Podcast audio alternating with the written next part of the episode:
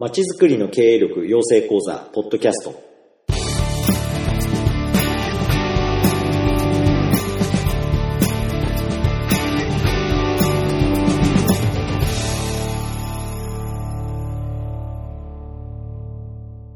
えー、どうも木下です。えっと本日から始めますこのポッドキャストは、昨年私があの出版させていただきましたまちづくりの経営力養成講座という本をまあベースにしまして、えー、経営とまちづくりに関する話題でありましたり、また全国各地のまちづくりの現場で活躍されている方々との対談を中心にお送りいたします。まあ、実際まちづくり事業の現場でいろんな知恵が、えーえー、あります。やはり事業の課題に関してどう解決するかといろんなことがあるんですが、なかなかそれは事例集では出てこない、えー、ところのテーマであります。で、そういったことをお伝えしましたり、また昨今のまちづくりに関連するニュースとか政策について、どういう意見を持っているか、どんどんそれをぶつけ合いながら、えー、その意見交換した内容を発信したいというふうに思っております。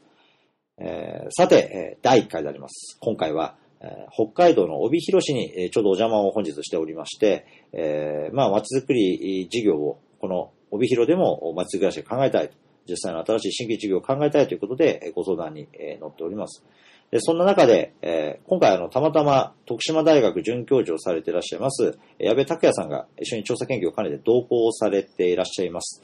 えー、で、まあ私は矢部さんとはもうじゅうねん来の付き合いでありまして、私が高校生で、矢部さんが大学院生をしてまして、矢部さんはその時にあの長浜の黒壁にずっと関わっておりました。で、それ以来、えー、ずっと現場と研究、両方、えー、両輪で回しながらされている数少ない、えー、研究者の方であります。えー、本日は矢部さんといろんな意見交換をしたいと思います。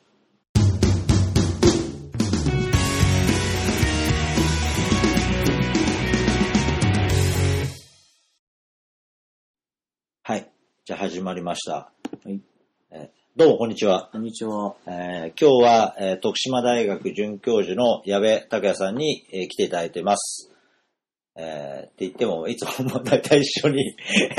行動してるんで、あんまり改まって言うとちょっと恥ずかしいんですけども、えー、と一応そのポッドキャスト一番第、えー、一番目のゲスト誰がいいかなっていうところで、えー、まあいつも今徳島のまちづくり役場、あまえー、一般社団法人まちづくり役場徳島の理事もえ一緒に私もさせていただいてまして、まあ、矢部さんも理事で。で、まあ、もともとじゅうねんまえに、え矢部さんとは、まあ、私が早稲田の商店街が関わっていて、矢部さんは、まあ、長浜の黒壁の、はい、あの、活性化に関わってたわけですけれども、はい、まあ、今日はちょっと、あの、矢部さんと、まあ、長浜のあの、黒壁の授業とかのポイントの話をしながら、はい、後半ちょっと中心市街地活性化の、まあ、そろそろ改正じゃないですか。うん、そうですね。ね、はい、ごねんが経ちまして、まあ、その時に、まあ、今どういうポイントが必要なのかって結構議論になってるわけですよね。うん、どこを改正した方がいいのかとか、まあ、見直した方がいいのかって話。まあ、その話をちょっと後半していければなと思ってるんですけども、まあ、ちょっと矢部さん、自己紹介してもらっていいですか。はい。はい、えっと、徳島大学の矢部です。えー、全国いっせんまんえんのまちづくりファンの皆さん、こんにちは。絶対ないですよね。多すぎましたね。絶対ないですよ。相当マニアックな、しかもこのポッドキャストを聞くっていうのは、まあ、相当あの、初めてなんで、数人しかいない可能性高いですね、これね。じゃあ、全国のじゅうにんの志の高い人に向けてお話しさせていただきます。はい。まあ、あの、僕自身は、あの、大学院の時に、えー、っと、まあ、滋賀県の長浜市の調査をまあ始めたんですね。で、まあ僕大学の時はもともとその長浜を調査してたんですけども、子供歌舞伎の研究をしてまして。で、あの、まあその時にはもう、あの、衰退からあの発展の局面に来てたんですよね。で、まあ長浜行った方はまあご存知だと思いますけども、まあこうレトロな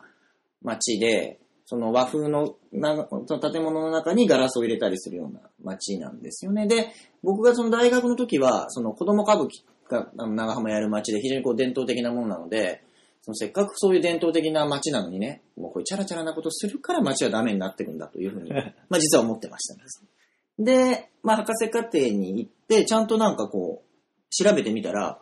実は長浜っていうのはその、いわゆるシャッター通りから再生した街だということを、まあ、知りまして、はいはいはい、でしかも僕が思ったのは因果関係と全く逆で、本当にもう衰退してシャッター通りになってお祭りも、はい、もうちょっと下手したらなくなるかもしれないと。それはやっぱりですから、中心街の人がお金負担してやってる。そうですそうです、街中の人がやってるんで、だからお金がねなくなないわけじゃないんですよね。結果非常に豊かだからだけど、やっぱりお店が売れなかったり、シャッターが増えてきたら、こう、マインドはやっぱ落ちるので、やっぱもうそういうお金を出したくないみたいになっちゃうんですよね。うんうんうん、で、で、まあ、黒壁の活動があることで、はい、お祭りもまあまあ復活する。まあ、復活っていうか、なくなったのは元気に出して、やっぱ少女演会の人たちもまあ続けてこう、っていうのが非常になったということで、うん、やっぱそういうこう文化みたいなもの、まあ当たり前ですけど、まあ、マルクス主義的だけども、株構造、上部構造って考えると、お祭りやっぱり基本的に経済的に街が豊かだから、その上にある文化なりお祭りがあるので、はい、やっぱその地域とか地方の伝統文化とかっていうことを考えると、やっぱそのある程度経済的に発展していることが独自の地域文化が成り立つってことなんで、ここはやっぱ非常にまあ重要だろう。まあそうですよね。やっぱ結構なんか事業者の可処分所得みたいな成り立ってますもんね、あれね。そうなんで。で、しかもまあお祭りなんかは基本的にはサラリーマンじゃできないですからね。まあ今で、額がね。あと今でこそやっぱお祭り土日になってますけども、はい、でもやっぱりお祭りによってやっぱじゅうごにちに絶対やるとかっていう。ああ、平日とか関係なくね。そうなんですよ。だからやっぱそうなってきちゃうと、なかなか自営業思想じゃないと難しいと。そうですよね。うん。だからやっぱりそこで、まあ僕は地方の都市というか街づくりの関心の中の一つはやっぱりそういうその地方の自営業思想がやっぱりいることが地域文化を支えているんで、まあそういう中で、まあお祭りの担い手もそうだし、街づくりも担い手っていうことなんですね。ただちょっとこの長浜のポイントになるんだけども、ここでポイントなのは、そのお祭りをやっている人たちはまあ古くからの街の人なんだけども、はい、その黒壁をやった人っていうのは実はそのあの、長浜の住民ではあるんですけども、そのお祭りをやるところの人たちを、まあ、山組って言うんですけども、その人たちではない周辺部の人なんですよね。あ、中心がある人ではない。そうなんです。だからその、自分たちでそのお祭りも、その子供歌舞伎をやって、引山っていうその、まあ、出汁の上でお、ま、あの子供歌舞伎をやるんですけども、それを、運営を担っている人たちじゃないんですよね、黒壁やってる人たちは。だからそういう意味では、その確かにそのお祭りを復活させたんだけども、その直接お祭りを担ってる人たちが商店街で活動をもう一回頑張ってやって再生したんじゃなくて、そのそうじゃないそのまあ外側の人というか、どっちかというとそのお祭りを見る側にいた人たちが、はい、まあ要するに中心市街地にもう一回入ってきて、活性化して頑張ってきたって、そこのね、まあズレというか、まあそうですよね。まあ従来普通中心市街地活性化っていうと、まあその中心街の人が自ら活性化するっていう、うん、まあのが、まあある意味では、まあ常識的な考え方じゃないですか。まあそこは違うと。違うんですよ。まあやっぱりそこの部分っていうのは、まあある意味であれですよね。まああの、黒壁とかあんまり多くは語られないところですよね。ちゃんと聞けばわかるんですけども、あの大体の人はみんな話を聞かないので。そうまあ自分も、まああの、矢部さん、あの、まあ自分が高校生で早稲田かかってる時に、うん、まあ早稲田に、あのー、来られて、まあ、そこから、まあ、あの、徐々にいろいろそういう話とかも、まあ、ちょこちょこ断片的に聞いたりとかするんですけど、うん、まあ、やっぱ黒壁自身の、まあ、一つのイノベーションとそこありますよね。なんか、中心街の人が中心街を再生しなくてはならないっていう、ある意味では、なんか義務的なセオリーを、まあ、突破している部分っていうのは、実際あるじゃないですか。うんうん、で、やっぱ、あとは、その、個人的にそうなんですよ。ある意味では工業とか、うん、それはありますね。人たちが都市再生のところで、うん、いわゆるその投資をして、あの、地域を再生するっていうモデルの時に、まあ、工業系事業者の場合では、その投資して回収するって最後すごい理解してるじゃないですか、実際のところ。うんうん、でそれが、まあ実、あんまり商業者の方々とかと話をしても、その、なんかその投資回収サイクルみたいなものに対しての理解って結構浅いような気が、うん、僕は個人的にしてるんですよ、なんかその。うんうん、で、その時に、まあ、中野の場合、まあ、最初って、何ですか、一社、一千万でしたっけ、うん、出資してとかって、はい、まあ結構かなり、まあ、いくらバブルの時期だとはいえ、うん、まあ、そうなんていうんですか、その、気軽にできる話ではない規模の投資をするわけじゃないですか。うんうん、でそれを、まあ、企業として投資をして、うん、中心街を再生していくっていうところっていうのは、なんかそういう理解がないとできないんじゃないのかなとかと思うんですけど、それで最初の人たちってやっぱ、その投資をすることが、やっぱ、必要だっていう認識が強くあったんですか、やっぱそこは。あの、基本的には、その長浜の彼らは、あの、青年会議所のリーダー層なんですよね。で、えー、っと、まあ、流れ的にいくと、割とその青年会議所で ジェーシー で活動してるときは一生懸命やるけども、もうそれ卒業しちゃうと、何もしないと。はい、あで、その彼らは、その、だから現役時代からそういう先輩たちに対して非常に批判的な態度をとっていた。あっていうのももう一個あるんだよね。で、やっぱりその青年会議所活動は、まあその全国全部がそうであるとは限らないけども、はいはい、基本的に長浜の場合はまあ時代も豊かだったということもあって、去年は持ち出しで活動するという文化は、まあ身についていたので、はい、まあそれの延長線上という部分は、えー、あるのと、あと長浜の場合は、まあ黒壁いち号館っていうその建物の、はいはいはい、まあある種その保存というか活用、うんうんうん、そうですよね。っていうのが先にあって、あれが取り崩されそうになったっていうのが一つ契機なわけですもんね。があるので、まあ彼らは事業家なので、まあ何やるかはわからないにしても、あの建物を改修というかして、事業をやるには、だいたいこれくらいのお金が必要なんじゃないかっていうのは計算したわけですよね。ああ、事業資産をして、そうなんですね、必要経費を逆算したわけですよね。そう、だいたい、だからそうすると、えっと、きゅうせんまん民間が入ってさんぜんまんかなあ、よんですね。いちおく、よんせんまんが入っていちおくさんぜんまんかな。ちょっと忘れちゃったんですけども、はいはいはい、まあどっちにしても、まあね。だってマジョリティは民間が持つっていうふうに思ってたわけですよね。当時、あの、出資比率で。そうなんです。だから、基本的にやっぱりその、なんていうのかな、具体的な事業内容までは決まってなかったんだけども、こうやるべきことっていうのはあったので、そうするとやっぱり計算していって、やっぱりこれくらいのお金がないと、何するにもダメだろうと。確か、ちょっと僕これ記憶がね、今ないか定かではないんだけど、はいはい、やっぱよんせんまんぐらい建物の改修にかかって、あ、最初の。最初の。で、あとやっぱりその、あとまあ、ご、ろくせんまんとかぐらいのお金とかがなきゃ、まあダメだろうっていうものはあったんで、だからその部分の、要するにその資本金としてお金を集めるっていうことは、あの、したみたいですね。あー。まあそっか。まあそこ、まあそこの部分で、まあ事業的に、まあ中心街やっていくってことで、まあ中心街市春日川の、まあだいいっかいの、あの、改正前の中心街市春日川のモデルになったっていうのは、まあ、一つありますよね。まあでも個人的にあんまりそこ伝わってないなって気がするんですよね。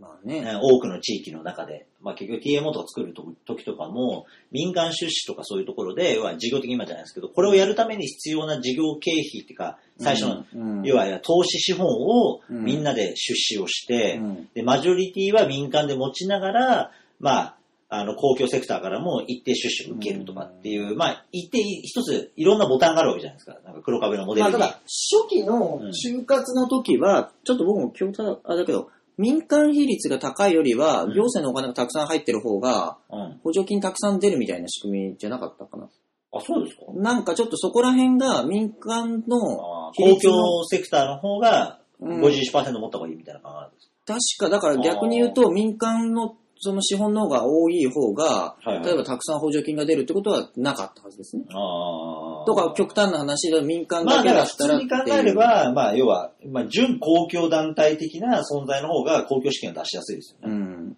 あ、まあだから、まあそこのところで、まあ意外とその改正まつぐり散歩を、まあ、あの施行してから、まあ施行した、あの、まあ、改正したときに、まあ意外とその従来の ティーエムオー みたいなこと、まあある意味では否定をして、新しい協議会制度に移行したじゃないですか、うんうん、まあ、ちょっとその話は後でしますけど、うん、まあ、あの、そのところで僕は個人的には長浜のモデルっていうのはまだまだ全然結構、その、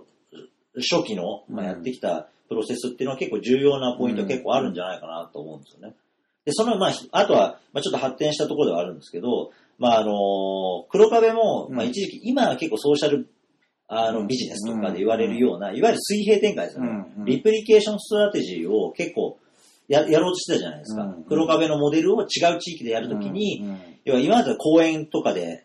例えば当時の笹原さんとかが行って、うんうんうん、まあこういうことですよって黒壁のモデルはこうですよって伝えてやってもらうんではなくて、うんうん、黒壁がダイレクトにも支援をして、事業立ち上げするというような試みとかやってたじゃないですか。うんうんうんうん、あそこら辺でどうだったんですか、狙いとかっていう。まあ、江差しでやって、はいはい、結果的にはまあ笹原さんが病気になったっていうこともあって、全部今は撤退してるんですけども、はい、でも思考はそこになりましたよね。そのだから問題意識があったんですよね。そうなんだ。だからここはただそのまあ矢作さんなんかはそれに対しては反対の立場を取ってるんだけども、はい、そのそこはやっぱりその矢作さんとあの矢作博さんはやっぱりその、はい、お金に関しては、はい、やっぱり基本的には地域内での循環に留めるべきだというのが。そう資本。そう資本でやっぱ外に出てったりするとまあ取り留めなくなるのと、あとまあ一回は株式上場をして、はい、資金調達して、はい、で、そのお金を持って全国の同じような地方都市を、はいえー、再生していくんだっていうようなで、野村が、えっと、一回やった株式上場みたいなのやったこともあるんですけども、これはまあ結果的に、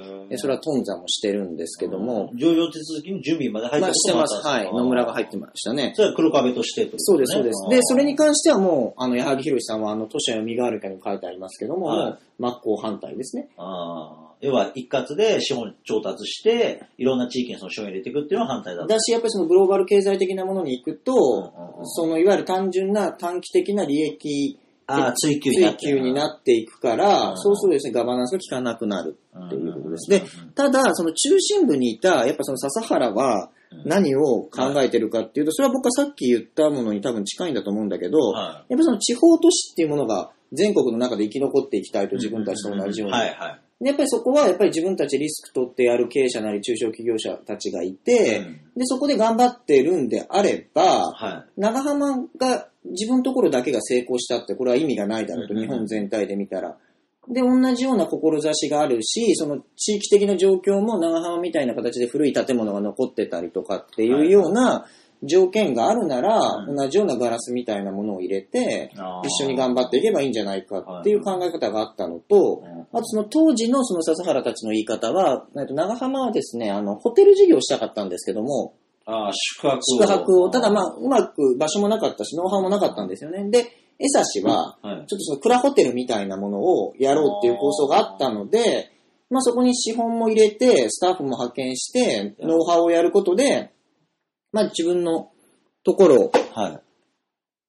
に、まあ活かせるんじゃないかっていうような、まあロジックはまあ、あったんだ、ね、あったんですよね。ただ、まあ結果的に言いますと、はい、まあ江差の方の、はい、方の黒船っていうのはあまり経営もまあ、はい結果的にうまくいかなくて、はい、僕はね、ちょっとね、直接行ったことないんだけども、はい、その結局やってた、あの、社長。結構ね、一時期黒髪の資料よく出てますね。そうそう、やってた、あの、人のところもちょっとなんか、あれ、なんか忘れちゃったけど、なんかまあちょっと、はいまあ、家業がちょっと潰れるみたいな。ああ、ちょっと。まあそうね、やっぱり主導者の。うん。うん、まあまあ結果的にはだから、まあ、うまくいかなかったので、はいはい、で、まああの、まあある種その、黒壁自身の全体の経営も悪くなってきた時があって、はい、資本も全部引き上げて引き上げるっていう。まあ、それはあの具体的に笹原さんがちょっと病気になってしまった時、ああ、そうですよね。うん、倒れられた時ありました。だったので、だからまあ撤退するってことになったんですけども、うん、あとねもう一個はそれと並行して、うんうんうん、笹原さんが言っていたのはあのカード事業ね、カードってあのクレジットカードのところで街づくりカードみたいのをして。全国のそういう街づくりにある人に使ってもらって、はい、その部分の部分をファンドにして、で、そこで、で、そこで、その全国の中で、そのここはすごくいいんだけども、たまたま資金がないがゆえに、できないところを自分たちで選んで、そこに投資していくっていうような事業をすればいいんじゃないかっていうことは構想してたんですけども、まあ全てがまあ、笹原さんの病気により全部が飛ぶという。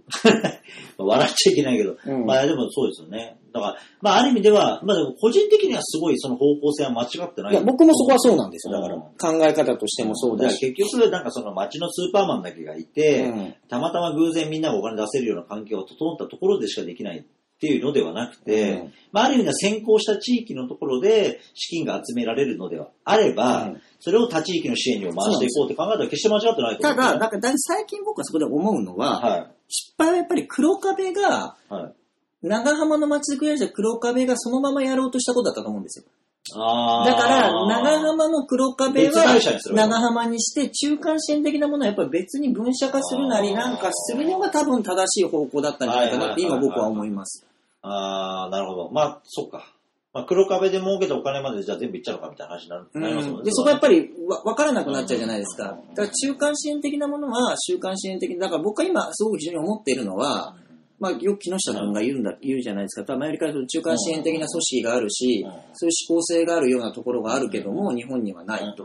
やっぱり僕は今これだけの、まあ正確に言うと日本にその事業明確な例えば黒壁だったら黒壁のようなまあかまあ、ある意味では観光的なところで、新しい要素を作って人を寄せてくるって、交流人口創出型の地域活性化とか、そういう明確なプログラムを持っているような中華支援団体がない。そうだそうそう。でね、やっぱどっかの成功事例が、まあ、高松でもいいし、長浜でもいいし、はい、まあ、加藤さんのところでもどこでもいいんだけど、はいはいはい、やっぱどっか一個が、それにこう変質していくというか分化していくようなことがないと、わけのわからない中間支援センター作ってもノウハウがないところで形だけ作ってもしょうがないから、それは確かにすごい同意するんですよね。だからまあまあよく例えするのはなんかマクドナルド作ったことがないところがなんかフランチャイズ本部みたいなで店作りたいですって言ってもまあそこ曲げないでくださいみたいな指導しちゃうみたいなので、うん、じゃああなたたちどんだけのノウハウを持ってんだってことがかなり問われるわけじゃないですか。うん、だから黒壁はまあそまあある意味では全国のモデルになるようなものを作って、うん、でそれで成果を上げてちゃんと従業員もいっぱい雇って、うん、まあ収益も上げて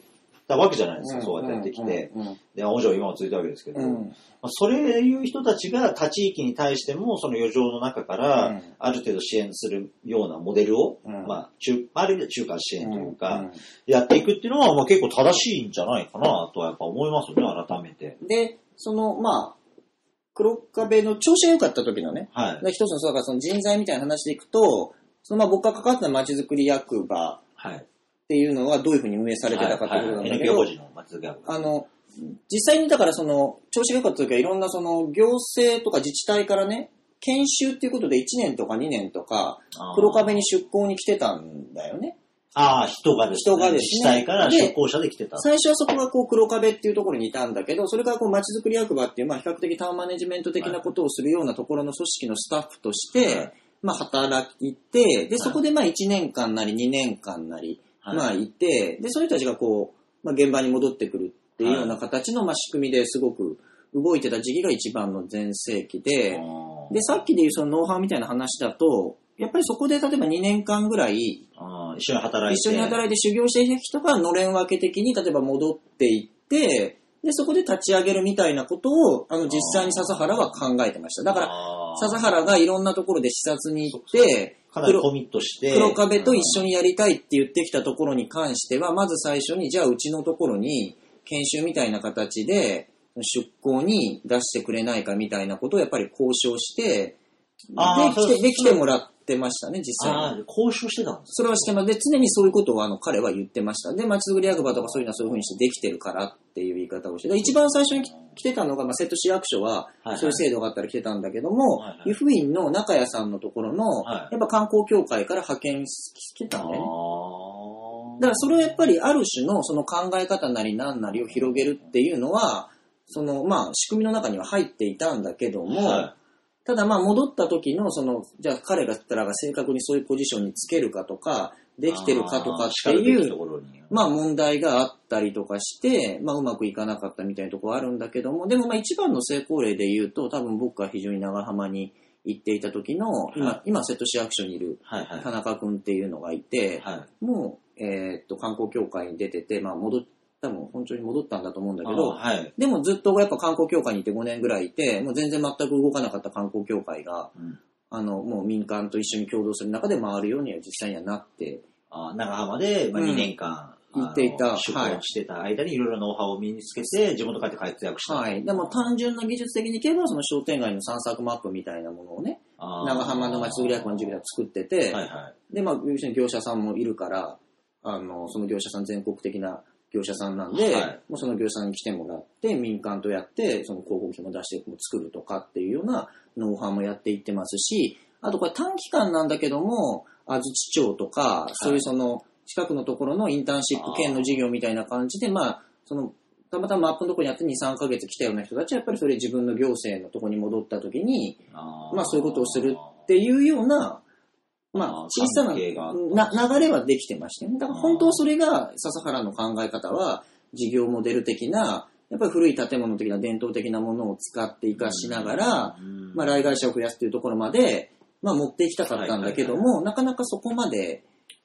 まあ、ちょっとあれ、まあ、いかないっていうのは実際にだからその構想はされてたんだけども、実際にそれがじゃあ本当に全部立ち上がるような形までやれるかっていうとやっぱり笹原自身が黒壁の方もやりつつ、はい、なんか全部もやりつつなんかの中でこう拡散してるから、あ、やっぱ本当は例えばまあそんなあの黒壁自体は別の人が例えばもうやるような体制になって黒壁のノウハウをいろんなところに移植する方にやっぱりちょっと専従専門にやった方が良かったんじゃないかとか、うん、ただそれをやった時にでも、はい、でも外のところにやるのは多少ちょっとボランティアチックなんだよね。ああ、そうかそうか。ちゃんとプロジェクト予算が組まれてやるわけじゃない。だからそうなっちゃうと、黒壁全体の収支として笹原がそっちに動けるかっていうと動けないから。そうだよね。だってそこの分のコストのお金は黒壁で。そうなんです。そうなんです。だからそういう意味で、やっぱりちょっとこう エムビーエー チックな事業モデル構築っていうもののノウハウがちょっと弱かった部分があるから、で、そこはやっぱりその西田天功さんっていうのがいたりとかして、その宗教的なね、一等園っていうところの、まあずっと勉強会してたりして、で、そこでのその、まあちょっとなんていうの、こう、宗教的なというか日本的な部分の考え方があって、はい、あんまだからその儲け儲けをさ、それよりは分け与えていかなくちゃいけないっていうような考え方がやっぱりその基本的にはまああるんだよね。だからその笹原自身も黒壁の最初の頃でやった時は給料取ってなかったからね。あ、初期初期の段階では。だそれはだからまあある種のアメリカ的な非営利団体の理事的な考え方と同じですよね。うんうん、そういうポジションに行く人は、そこでは給与をもらうのではなくて、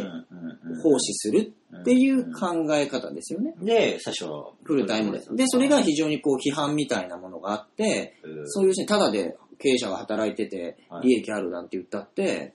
あ、ダメだ。ダメだみたいなことがあったんで、まあ、月、年間、月ひゃくまんかな。ちょっと忘れちゃったけど、年間、ちょっと忘れ、ちょっと金額忘れちゃったんだけども、まあ、給与取るようにしてったのかな。ああ、まあ、まあ、でも取った方がいいですよね、絶対。うんうん。だからやっぱりそういう意味では、その多分、地域の中でやってる部分っていうのは、ある種その地域が発展することっていうのが大きく言うと、自分の家業にも関係するから、うんうんうんうん、ある種豊かな、はいはい、まあそうですね。家業が安定してる人がボランタリーで入っていくこととかは、まあいいことなんだと思うんだけど、そっから要するにその、どう起業化していくかみたいなところと、うんうんうん、あとやっぱりその給料払ってないと、どうしても今の黒壁の問題一つあるんだけども、支えてた企業のやっぱ経営が時代のね悪くなると、やっぱりその自分の家業の方が大事だから、どうしてもかける時間そっちにならざるを得なくなるし、やっぱりそのお金貸してる銀行とかも黒壁の方とかには頑張ってないでくださいってやっぱりそれは言いますよね。言います言いますね。だって次の融資条件として経営者が本業に専念することとかって平気で言いますからね。それはね。しょうがないですよね。だから、だからそういう意味で、やっぱりその、地方の、まあ、ある種のうちの地方文化のいいところの部分の中の、ボランタリーというか、地域に、まあ、還元するみたいな部分の地域愛みたいなもので強く、はいはいはい、えっと、できているところが、その広く展開するとかとかっていろんなことが起きるときに、やっぱそこをどうマネジメントするかとか、仕組みを作るかっていう、ところはやっぱり非常にできないまま終わっちゃいました。あの、黒壁の中で事業ごとに分社化してリスクをヘッジすることは非常に上手だったんだけども、その外に向かってどういう仕組みを作るかっていうのは、あ、今思うとね、その時全然わかんなかったけど、最近いろいろ勉強すると、はい、あ、そこがちょっと弱かったのかなと。あ、それってな何年ぐらいのチャレンジでした？あれってにせんねんぜんごぐらいですか？うんだよね、そうですよね。だいたいそのぐらいですよね。自分が一番最初サラさんってそのぐらいだったから、うん、だから継続してやっぱりやってて、今思うとだから僕はその時はやっぱアメリカの事例とか、まあ木下君ともそこまでいろいろこう、ね、僕たちもお互いにそのアメリカの事例とかもがっちり分かってたわけじゃないじゃない、うん、ビーアイディー とかそういう税金の仕組みがある的なとこしか分かってなくて、うん、最近じゃないその真面目に、まあそれだから水平展開が重要だってで何がポイントかっていうのが分かったから、改めてそれで見ると笹原さんは明らかに思考はしてて、いろいろ手探りではやってたんだけど、仕組みとしての、うん発想と、あとまあ割と近くにいた僕ですらちゃんと分かってないわけだから。ああ、まあそっか。それじゃあ誰が分かってんのって話で、ね、そうそう。何を目指してるかってことが共有されてなかったみたいなところはあるんじゃないかと思います。うん。うん、そうか。まあだから結構その、まああんまり黒壁のところで、そこの部分って今、あんま、あ、なんですか、あの、今一度、まあ、黒壁のある意味ケース分析的にもあんまり乱れない部分だけれども、うん、まあある意味でその、街づくり、的な、うん、まあある意味その、まあ、業界というか個人的な産業って言いたいんですけど、うん、そこの分野においてその一地域で成功したケースを他地域に適用させていこう、うん、しかも事業的なアプローチでやっていこうっていうのは、うんまあ、相当先端的なチャレンジだったと思うんですよね、うん、中心部の中心市街地的なところの活性化の、うん、もうモデルとしては、まあ、だからそこで、まあ、でも唯一、まあ、ちょっと成果を上げたっていうのはさっき言った出向者の、まあ、ちょっと受け入れをして、うん、その人材が育って各地域に散った時に、まあ、ちょっと動き動いたと、うん、でもまあ、でもそれもあれですもんね、黒髪みたいなその事業組織が各地にできたわけじゃないから。でもそこ、そ、そこまでのアライアンスを組んで人を入れてたわけでもないからね。そうだよね。だからそこの部分っていうのは持続可能、まあ、持続可能って言ったんだけど、まあ、やっぱりそこまで長く続く形ではないから、人材育成だけすりゃいいっていう話ではない。あとまあもう一個問題が、だから実際問題、だから僕が、今徳島でできたりとか、はいはい、熊本でできたりするのも、はい、ここに毎月行ってたからなんだよね。まあ、それはそうですよね。あ今だからあまあ、熊本は、聞いてる人があるけど、まあ、熊本譲渡マネジメントっていう株式会社の松倉会社を、まあ、熊本で、まあ、矢部さんも一緒に、まあ、自分もあのやっている部分ですけど、まあそうですよね。それはまあね、で結果的の経験があるからですよね。で結果的に僕徳島大学で就職しちゃったから、はいはい、もう大学院の時みたいに長浜には行けないわけですよ。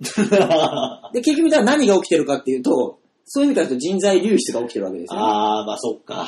そうですね。まあ、ちょっと長浜微妙に徳島からは物理的に行きづらい。そうなんですよ。で, で, でまあだから瀬戸の田中くんとかもそうだし、あとスキーに行った望月くんとかね、あまあ い, いろいろ行ったいろいろいるんだけども、だからそれもね、まあなんかあったら駆けつけるけども、はい、だ実際でまあそこはもちろん出向とかで行ってるから、はい、そのまあある種黒壁がお金を払ったわけじゃないんだけども、だからそういう意味ではそこで育った人材が外に出ちゃってる部分が割とあるから。はいそういう意味で人は育ててるんだけども、やっぱ黒壁の再生産には生きてないっていうかね、うん。っていうのは結果的になっちゃってるよね。だからそこがそのそうかだから内向きの次世代の育成と外部に出す人材の育成ってあるんで、うん、バランスを見ないと人材育成にいけないんじゃないかってことですよね。その大きく見たときに、だからでもそれがあの長浜の場合は何が問題かっていうと、やっぱこの不景気になると出向が出さなくなってきちゃうから。はいああ、そうか、そういうのがなくなってきちゃうと。だから最大限、町づくり役場、調子役場というかごにんいたわけですよね。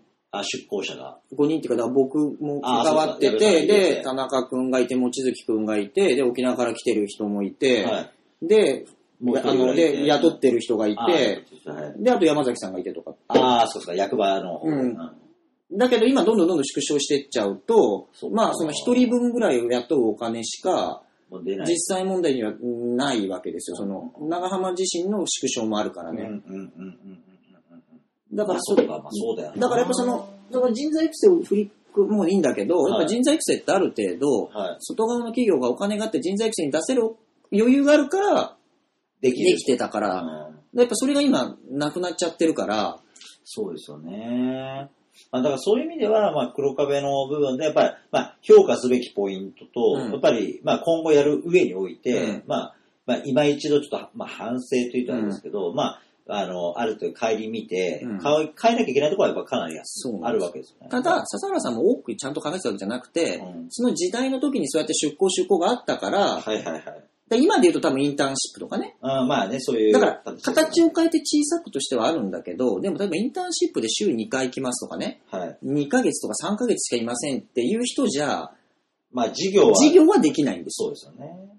手伝いはできるけど、まあ要は、自らその企画する人にはなれない、ね。だからクリエイティブさみたいのが出てくるかって出てくる。だから今でもインターンシップ受け入れたりとか、雇用促進みたいなのやってるから、はいはい、その、やってきてることをこなすことはできるよね。けど自ら企画して仕掛けることは、うんそうだけどやっぱ街づくりとかの評価ってね、特に地方の小さいところがなんで評価されるのかっていうと、やっぱりその非常に時代に合ったことを次々次々企画して早くしてるからやっぱ評価されるんであって、はい、だからそういう部分は非常に結果的に弱まっちゃうよね。ああ、まあそりゃそうですね。確かに。うん、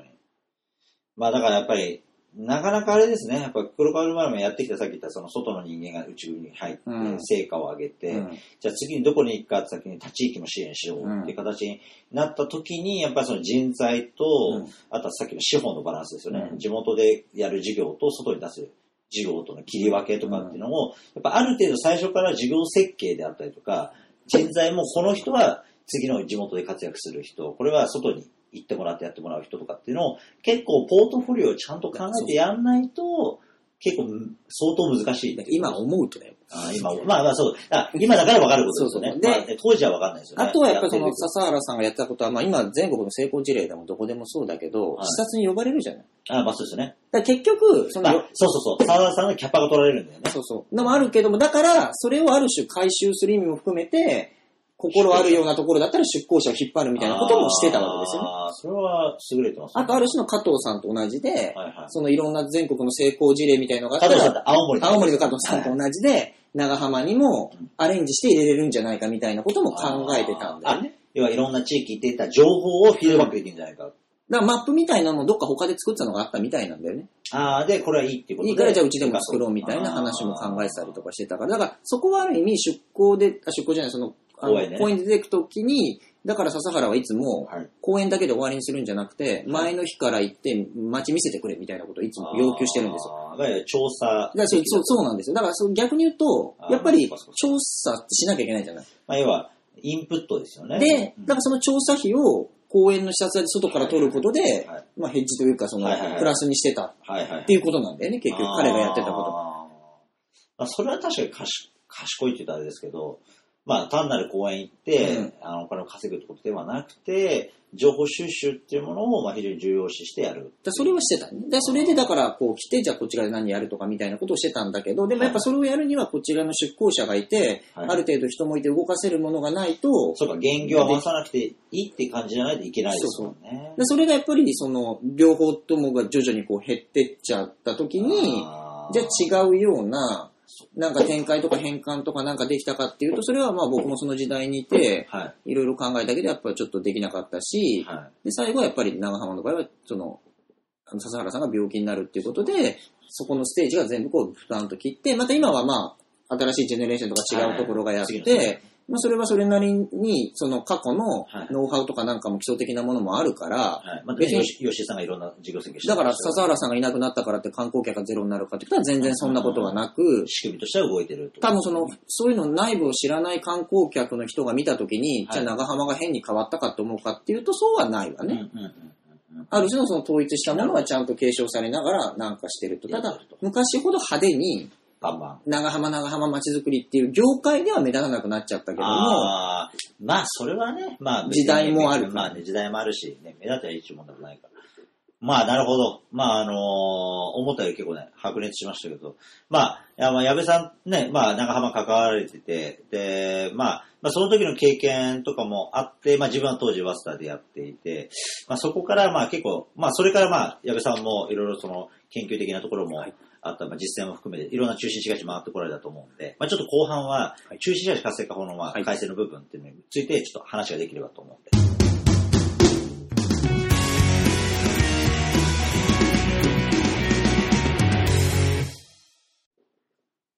い、さあ、じゃあ、あの後半あの話していきたいと思うんですけど、まぁ、あ、ちょうどあの、あのいろいろ経産省とか中華スイスとかの方々からもお話受けてるんですが、まあそうそうね、中心市街地活性化法自体もまあまつげ散歩改正になってから、うん、まあ時間も経ってきまして、まあ約まあごねんですよね、うん。私はちょっと大学院の時に改正になって、その時あのあの経済産業研究所のところのあのアシスタントやったりとかしてたんで、まあその時改正になってからまあ早いこと、まあごねんごには一回見直しましょうみたいな話でやったじゃないですか、うんうん、最初。えー、改正したわけで。で、まあ、そこのところで、まあ、まあ、あの、結構基礎的なところ結構話さなきゃいけないかなとかと思ってたりしたんで、まあ、ちょっと矢部さんとも意見交換したいんですけども、まあ、そもそも、まあ、あの、なぜ中心市街地活性が必要かみたいな話を、まあ、今更ながら、まあ、ちょっと原点として話したんですけど、うんうん、まあ、僕いつもまあ結構あのブログとかツイッターとかで言われる結構テーマなんですよね、これね。うん、あの、多くの人たちから、わざわざなんでね、税金投入してね、中心市街地に金、あの、やるんだ、活性化するんだと、そんな既存の商業者とか、不動産とか所有者をいかに優遇するんだみたいな、まあ、話が出るじゃないですか。うん、で、町側の人たちは町側の人たちで、まあ、中心は部はなんか町の顔でみたいなことをまあ言って、まあ、結構そこのコンフリクトって結構あるじゃないですか、うん、実際のところ。うんうんうん、そこの部分っていうのは、矢部さん的にどう、どう思います？なんか。あの、だから、僕はね、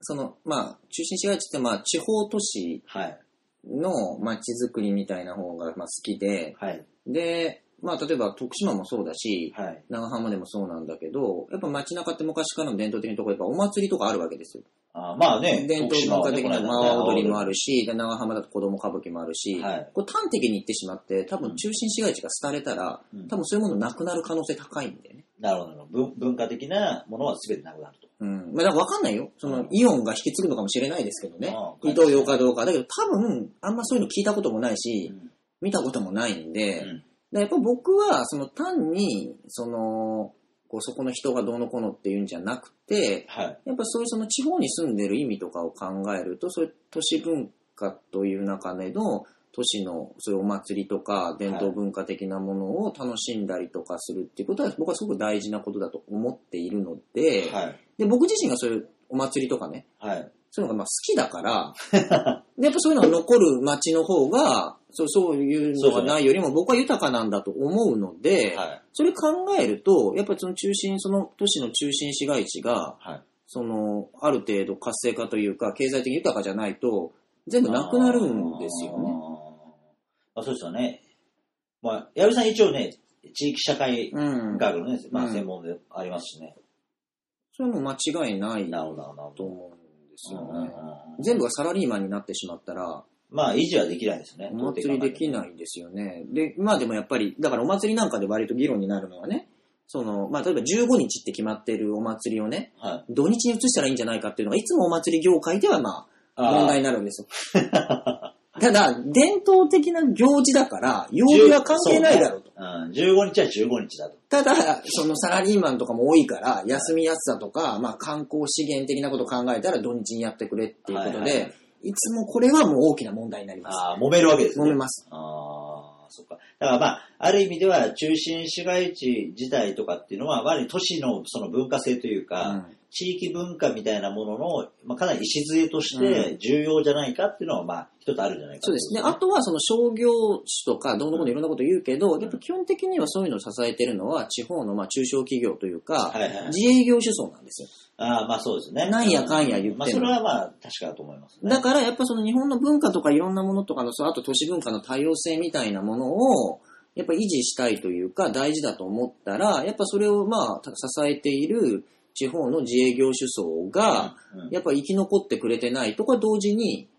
あの祭りとか伝統文化もなくなっちゃうわけで、担い手も。だから僕はそういう意味でそういう人たちのが集中している、まあ、中心市街地とか、まあまあ、商業系であることが多いんだけども、はい、まあ、そういう人たちをその今のいる人がそうである必要は別にないんだけども、はいはい、でもそういうその社会層的なものがなくなっちゃうと、はい、これ都市文化とかいろんなものがなくなってしまう。あー、なるほど。まあほら、あの結構僕はあのマネジメントからのアプローチをやってたりするじゃないですか。うん、だからまあ、中心市街地活性化って何が必要かっていうような話をしたときに、まあ、その、どちらかっていうと、じゃあなんで自治体とか金出すんだって言ったら、うん、まあ、あの、まあどちらかというとちょっと、あの、丸亀のね、古川さんとかも同じスタイルですけど、うんうん、まあ、中心市街地自体が一番その行政投資をした時の投資効率が高いんじゃないかっていう、うん、まあ、仮定に基づいているわけですね。うんうんうん、で、まあ、なぜ、あの、中心市街地活性が必要かって時に、まあ、要は広大に広がるいろんな郊外用地に、うん、まあ、いっぱい社会インフラ投資であったりとか、まあ、例えば建設関係の補助を出したとしても、例えば固定資産税収入がどこまで上がるんですかとか、まあ、そういう、まあ、どちらかというとね、あの、世知辛い話では世知辛いんですけど、うん、まあそこの部分があるんで、行政系的に言って、多党性って言ってあるんじゃないか、うんうん。それはもちろんそれはそう思います。ありますよね、うん。うん。で、あとはやっぱりその、その都市の中心はどこなんだって話をしたときに、うん、まあ実際いろんな機能が移って、郊外にいっぱい、えー、商業的な集積が移ってるんじゃないかって言ったら、うん、まあ、まあある意味において、その固定資産税は都市の経営的に言ったら、うんある意味中心街もそこも同じような固定資産税収入とか得られるような評価額とかになっているのであれば、うん、まあ別に中心部ってまあシフトしてもいいとは思うんですね、うん、ある意味では。で、なおかつ、まあある意味では矢部さんの今の話じゃないけど、例えば都市文化的な部分とかをそこの人たちがまた支えてくれるとかっていうのがあれば、まあ、あの、ある程度いいんだと思うんですけど、まあならないじゃないですか、そういうふうには。まあだからね、うん、の郊外店とかね、うん、まあイオンとかね、うんうん、まあ、まあね、まあ、市場競争だから勝つことは、うん、あの努力してるから、そうそうがいいと思うんですけど。じゃあ、そのひゃくねんかけて文化を作るとかね、うん、その都市文化を作るっていうところまで、やっぱりこうシフトしていくなら、うん、まあいいと思うんだけども、はい、どっちかというと売れなくなったら、はい、撤退みたいな感じの部分が、やっぱあまりにも、まあ、今, 今特にね、強い色濃くなってますから、ね、っていう話ですよね。だからやっぱり、いや、そのね、僕はちょっとわかんない、だからそういうのの専門家じゃないから調べてないけど、それ多分地域によってはあるし、うん、その新市街みたいのっていう地名もあるからね、うんうんうん、そういうところっていうのは明らかに、まあ、新しいからね、うん、でも今新市街じゃないじゃないですか、うん、中心市街じゃないですか。だからそれはやっぱりある程度広がってる中で、その多分旧来の中心地に対抗して、はい、多分作って、で、そこでいろんな文化とかも作っていったと思うんですよね。はいはいはいはい、だからそれを別に一概に否定するものではないんで、中心部がシフトしていくっていうのはあり得るとは思います。ただその商売上便利だとかだけでやってしまうと、僕はその地方都市なんでやっぱ そ, のそこに住んでる意味とか文化性とかっていうものを考えると、やっぱりそれがセットである街の方がいいんだろうと思うし、その都市に住んでる誇りが得られるだろうと思うので。確かにそうなんですよね、まあ、地方都市の商業関係の方とかも付き合ってもそれ結構ね、心の支えというか結構ね、思想性の礎になったとこは結構否めないところ結構ありますからね。まあ、ほら熊本だったら母子田もそうだし、うんうん、あ長崎だったらくんちあったりとか、うん、まあね、徳島だったらね阿波踊りだったりとか、まあいろいろ各地各地で、まあその時代的に、ね、戦後から本格的にやってるものもあれば、うん、江戸時代からずっとやってるものとかいろいろありますけど、うん、古ければ古いほど、まあ結構ね地域のそういう共有的ななんていうのかな、まああの共有財産的なところの価値を持っていることは確かですよね。だからそれを、まあ、中心市街地みたいなところの人たちがももに支えてきたっていうところは、まあ、じゃあその商業競争の中だけで破壊していいのかみたいな、うん、まあね、話はまあ一つあるとは思いますよね。あとすごく分かりやすい話からすると、仮想敵はやっぱり基本的には東京なわけですよ。便利さとかそういうものを追求したらやっぱり東京になっていくときに、うん、じゃあ そ, それとは質的に違うような生活なり文化的な基盤をやっぱり持つ方が、はい、そこに住む意味とか選択肢として日本全体としては、まあ、豊かなんじゃないかなというふうに、まあ、僕は思うんですよね。なるほどですね。ああ、そうかそ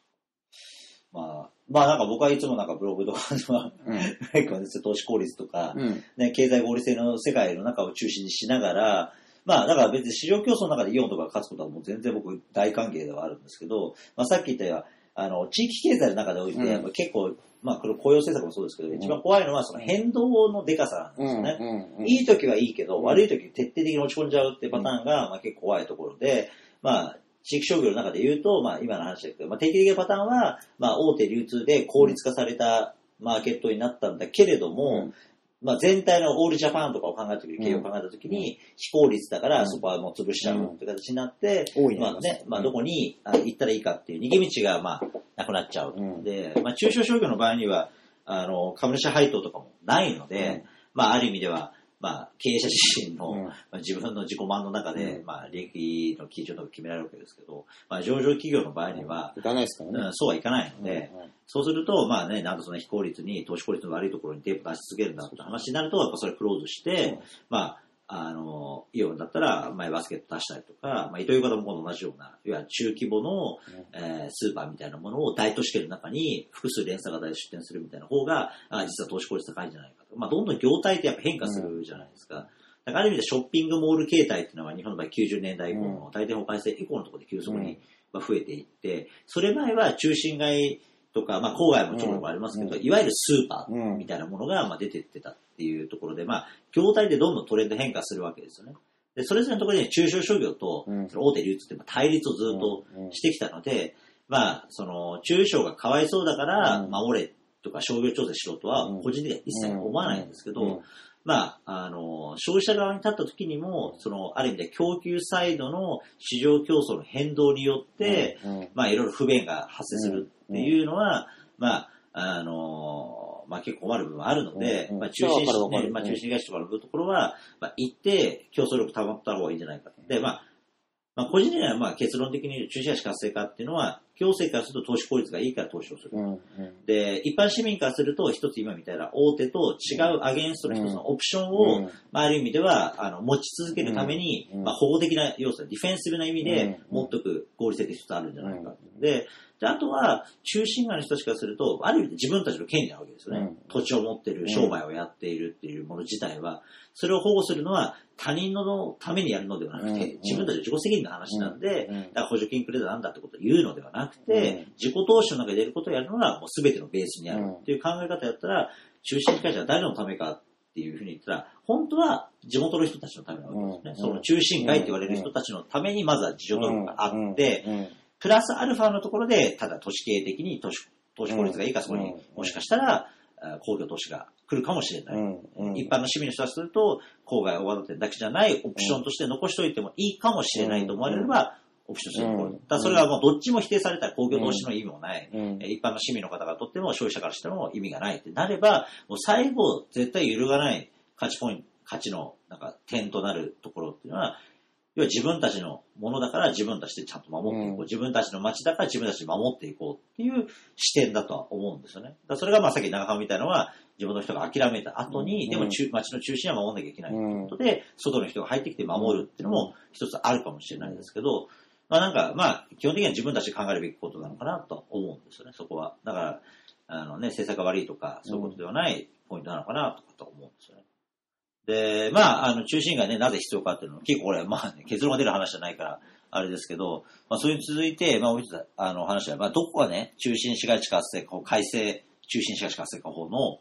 問題点かって話があるわけですよ。うん、で、まあ、僕が一つ思うのは、その主体者不在の中心市街地活性化の問題って結構、ネグレートさん。あ、うん。大丈夫ですか、大丈夫です。大丈夫です。あの、全然大丈夫ですよ。うん、で、あの、要は、中心市街地活性化協議会っていう、まあ要は合議組織性がベースになってるじゃないですか。うん、だあれが結構僕は問題だと思うんですよね。うん、あの、いろんな議論。で、なぜがも、何が問題かっていうと、うん、基本的にその事業をやる団体じゃないわけですよ。うん、で、なんで、ね、協議会制にしたかって言ったら、うん、旧中心市街地活性化法は ティーエムオー であって、商業活性化中心に置かれているから問題だっていうことで、うん、住民とかいろんな幅広い人たちが入って議論をすることによって、で、うん、中心市街地活性化っていうのもある意味で正当化をしたり、えー、商業活性化に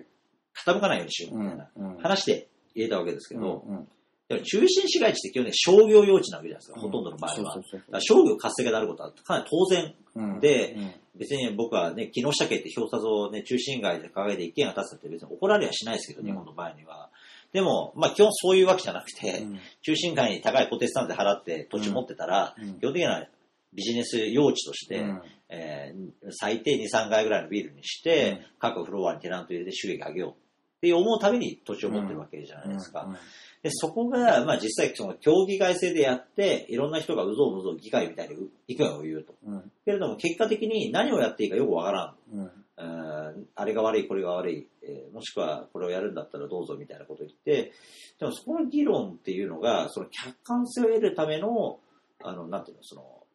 まあ、通過儀礼的なものになって実行者が別にいるならいいんですけど、うん、別の実行者である町づくり会社もなんかその競技会にお伺い立てながらやったりとか、うんうん、あのー、やるっていうのは結構無理があるんじゃないかなとかと思うんですよね。っていうか、うん、別に商業活性化でいいんじゃないのと僕の結論なんですけど、うん、中心市街地活性化なんであれば、うん、でであの定住人口を増やそうとかそういうのも別にビジネスサイドから見たって必要な要素なわけじゃないですか。うん、別に事業者から見て不必要なことをやってるわけではないわけなんで、うんうん、そこがなんか協議会とか紛らわしいみんなで議論するって話をするからより一層ややこしくなるんであって、もっと中心市街地自体の活性化って考えたら商業的な部分とか土地の所有者ですよね、うん、土地の所有者も自分の家のために持っているのしてビジネスのために持っている、うん、テナントさんで入っている事業者たちもビジネスオーナーとしてビジネスやるためにそこにいるっていうところが、まあ、かなり大きなしあのシェアを占めるわけじゃないですか、中心市街地のところで、うん、そこは別に中心になって自分たちのさっきのちょっと前の話ですけど中心市街地が自分たちの資産を守り、うん、事業継承していくために頑張るんだっていうことで、うん、自助努力の中でやっていくって方が話としては簡単なんじゃないかなと思うんですけど、まあ、だからその補助金だからじゃないの？ああ、だからの取るため の, の組織だから、それの議会対策のためっていうのと、あとまあもう一つは、その旧、その、祭り散歩の時に、はい、結局その ティーエムオー って実施主体を作るはずだったわけですよ。あ、もともとそうですよね。タウンマネージメントオーガニゼーションだから。そうそう。これだから、まあもともと ビーアイディー とか、そうそうそうイギリスの ティーシーエム とか、そのモデルにして、要は運営の中核があることで街は再生するっていう考えっていう話だ。だから要するにその街をドライブするための組織でを作るっていうので、えー、と中心市街地を活性化させようっていうのがこの基本的な考え方なんだけど、そうですよね。大概は商工会議所が名前を変えただけの ティーエムオー になっちゃったから、それが飽きませんっていうのが実はスタートだったわけですよ。商業者中心の方が悪いんじゃなくて、うん、既存組織がベースになってたから動かなかったんじゃないかって。だけど大概はその商工会議所を支えてる人誰っていう話になると、商業者でそれがそういうふうに言って補助金もらえるからで作ったからこいつらに任せたらダメで、具体的に事業ベースをする人をもうちょっと入れたところにやった方がいいんじゃないかっていうのがあの根本的な改正の考え方だったんだけど、うん、それが実際に外に出てくるときにどうなるかっていうと、はい、別に事業する意思もない人たちが集まってそれで意見取っちゃうからダメだと思います。だからあその要するにその中心市活性化するにはその交通体系とかその居住していくっていうことが大事だからだからその交通関係の事業者を入れろ誰を入れろっていうのがその初期段階ではかなり厳しく言われてて、はい、それは何かっていうとじゃあ交通も整備しますって言ってもバス会社も電車の会社も路面電車の会社も入ってないところの商工会議所っていうかまあその ティーエムオー のが決めたってそれ誰やるのって話だからやる人いないですよね。基本的にはこの協議会っていうのは最初はステークホルダーちゃんと入れて、うん、でそこでなんかするって言ったらそのステークホルダーがやるって言ったらやれるっていうはずの協議会だったはずなんですよ絶対。うん本来は。で、最初それめちゃくちゃ厳しくするって言ってたのが、うん、なんかいつの間にか、前の、はい、街づくり散歩と同じような形で、よくわかんないけどいろんな人たちがいてやれば OK にしちゃったっていう、はい、どっかで多分政策転換が起きちゃったんじゃないかと僕は個人的には見てますけど、だからほとんど最初は認定しないっていうのが、改正の街づくり散歩の売りだったからね。いや、まあそうね。本当に選択と集中して、事業とかも、まあ、より能動的にやりましょうっていうはずではあったんです。だからそのお役所仕事的に超厳しい目で見たときに、うん、でも事業ができると思ったときしか認定しないっていう恐怖の法律になったはずだったのが、うんまあ、やっぱさすがにそれやると認定するところはないからちょっとずつちょっとずつちょっとずつ緩くなっていると結局前のまちづくり散歩と改正した意味ってどこがあるんですかっていう状態になってんじゃないかと。で、まあ、帯広もなんかもそうだったけど、うん、事実上、その実行部隊にするはずの街づくり会社も、うん、ちょっとダミー会社っぽいのを作っても OK にし始めちゃったからね。うんうんうん、だからそれだったら前の時と変わんないわけですよ。そうね。形上だけは、なんかふたつあるような形にして、実行部隊の会社作りましたって言うけど、はいはいはい、じゃあ本当にそこって実行するだけの力があるんですかって。うんうんうん、あと、そこ見極められないじゃないですか、実際。自分やったことがない人たちだと。まだその国の人から見極める側もね。うんそこに問題はあるんですよね。だからその、まあなんていうのかな、その既存思想に僕は問題があると思っていて、うん、あの、要は、その、みんなで協議をすれば、いい結論が出るって前提じゃないですか。うん、まあそれはありますね。だからまあいつも矢部さんと言いますけど、その、民主的プロセスを踏みたいのか、うん、事業成果を優先したいのか、うん、どっちなんだって話をしたときに、うん、やっぱり行政とか、その法学部出身者みたいな話すると、基本的に民主主義プロセスを優先するわけですよ。うん、ある意味において。うんで、しかも民主主義プロセスを得た結論っていうのは、うん、社会的な合理性に合ってるっていう前提じゃないですか。うんうん、でも、そうなってないじゃないですか、成果的に言うと。で、実際じゃあみんなに意見聞いてやってるところが成功してますかって言ったらそんなことないじゃないですか、どう考えたって。じゃあ成功って何ですかって言ったら、当初やってるよりもどんどん活性化をしている。うん、今より収益が埋める。収益出たものを地域で再投資をすることによって、うん、より住みよい環境であったりとか、うん、自分がやりやすい環境を作れてるっていうことは、じゃあみんなで合意したところができてるのかって言ったら、決してそんなことないじゃないですか。うんうん、にもかかわらず合意形成ってのは重要だって話になるのは、非常にその政治的な、あの、法学的発想だと僕思うんですよね。そこの部分って。うんなあとだからそのアメリカとかのその決定とかのワークショップ何回もやったりとかってするののちょっとこう間違った感じの学びしちゃったんじゃないの？アメリカとかのなんか僕も全部見たわけじゃないけどその見たところとかだったら行政がやってこう何日にこう全体のワークショップしますとかこの決定をしますで各地域に来てください、はい、いますよね。で、でまあみんな来るんだけど来なかったところ無視だからね。まあそうね。それは参加しないみたいな感じでこう外されてっちゃうわけですよ。だから本気でやりたいところみんな来るわけですよね。で、そういう協議会じゃないじゃない。そうね。いや、なんか偉いさんだけ集めて、よろよろってやるからダメなんだよね。うん、だから、まあまあ、もともと、まあそのさっき言ったどっちにしても協議会っていうのは、まあある意味では、そのやりたいことがあって機能するというか、うんまあ通これをやりたいですっていうことに必要な人が集まって議論すべきとこでしょ。だから、だからその公共交通とか、うん、住宅関係とか福祉系がないとダメだから入ってくださいって言って来てもらってるから。うんうん、だから例えば住宅開発をする、うんえー、交通体系の見直しをするっていう前提があってやってると。うんうんまあね、だからやるディベロッパーが来なくちゃいけないわけですよ。うん、まあそうね。まあ、まあ、だから、あとはなんか、プロジェクトの数が、やっぱ多すぎると思うんですよ、実際、協議会で設定しても。だから、これは外すとダメだとかで、まあ、結局政治プロセスになるじゃないですか、全部が。政治的に、これをのけものしてはならないとかっつって、ななじゅうもはちじゅうもプロ、プロジェクト入れちゃうってこと、うん、結局そんだけ投入したって動くのは、うん、もう、もう数限りあるものしか動かないっていうやり方をして、結局協議会はその、これはこうです、あれはこうですって進捗管理をして、うん、まあ、エービーシー 評価をして、あの、内閣の方に、うん、内閣の方に出したりしてますけど、まあ、結局なんかまあ全部は動かないわけじゃないですか、うん、どう考えたって。ひとりかふたりしかいないようなスタッフィングで、うんうん、そんなななじゅうもはちじゅうのプロジェクト回せるはずがないわけで、いくら協力企業があったって。そこの、なんかその協議会を中心にした運営体制に、なんか根本的な欠陥が僕はあるように思えてたな、うん、で、もう一つは、あの、タウンマネージャーを協議会好きにしてるじゃないですか。うん、あれもすごい問題だと思う。独立しないためで、ね。そうそうそうそ